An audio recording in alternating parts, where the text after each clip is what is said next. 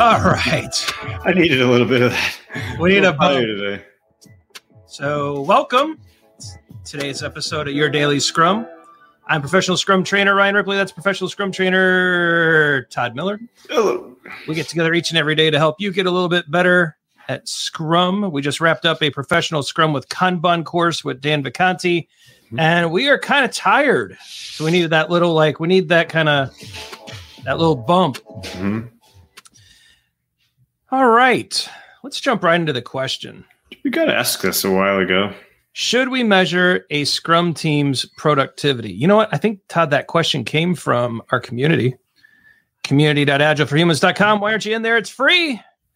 But they posed a question to us and we thought we'd answer it. Should we measure a Scrum team's productivity? What do you think, Todd? You, you know, something that I, I used to do quite a bit in episodes, and I'm bringing it back today. Old school Todd approach to YDS is define productivity.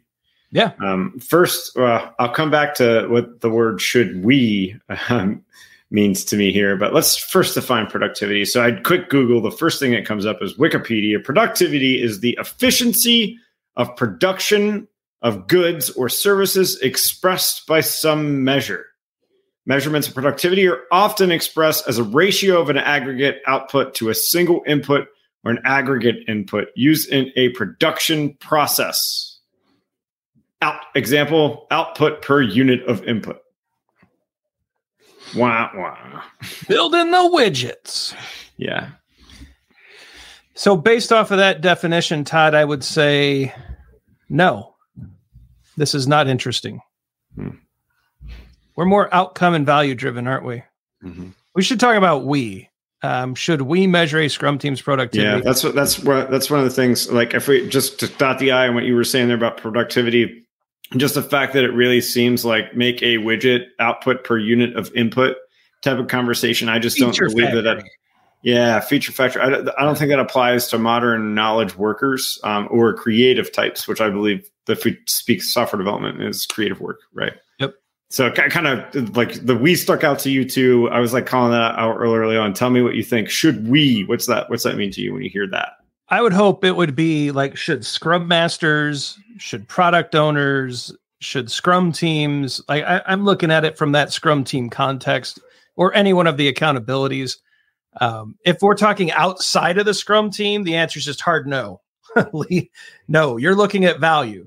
You're looking at customer uh, gap or customer satisfaction gaps getting closed in.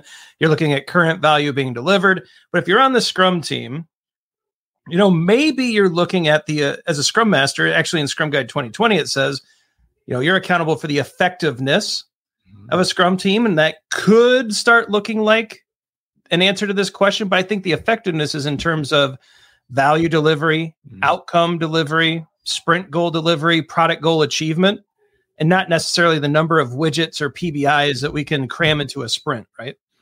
Yeah, you know, and so there, there's a huge difference between the word effectiveness and efficiency. Right. Like you're mentioning Scrum team effectiveness. You said all the things that I think too, right? Like outcome. Like what are we doing? How what's up with our customers? Are we effectively delivering to our customers? I start to think efficiency, and I start to think about efficiencies.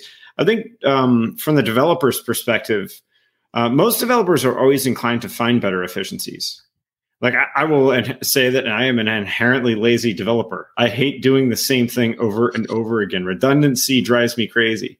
So I want to eliminate those redundancies. I want to become more efficient so that I get to do the things that are interesting to me. And so I would put efficiency when it comes to how we build the product, the how we building of the product on developers. And so I think that um, I also think that productivity is different than efficiency, right? Um, you can be really efficient but not productive. You can be really productive but not efficient, right? Yeah. So I think we should throw productivity out of this. I think we should put efficiency down into the accountability of the developers on how they build it, right? With the how they're building and effectiveness, as the Scrum guide tells us, Ryan, lies in the Scrum Master. I like it. So if we modify this a little bit, the answer becomes yes. Huh? Yeah.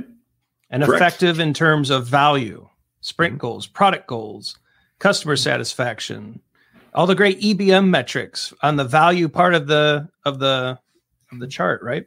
Yeah. So yeah, a slight edit, and it's amazing how the answer shifts from no to yes. Yeah. Yep. Yep. Very good. All right, what do you think? Let us know in the comments. We'd like to know your thoughts on productivity, efficiency, effect- effectiveness. What are you measuring today? How helpful has it been? What are you focusing on tomorrow? Leave your comments, leave your questions, like and subscribe so you never miss an episode.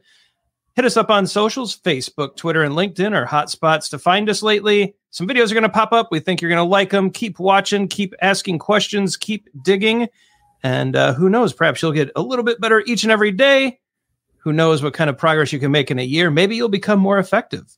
That'd be kind of cool too. For Todd Miller, I'm Ryan Ripley. Go forward, do some great Scrum things. We'll see you tomorrow.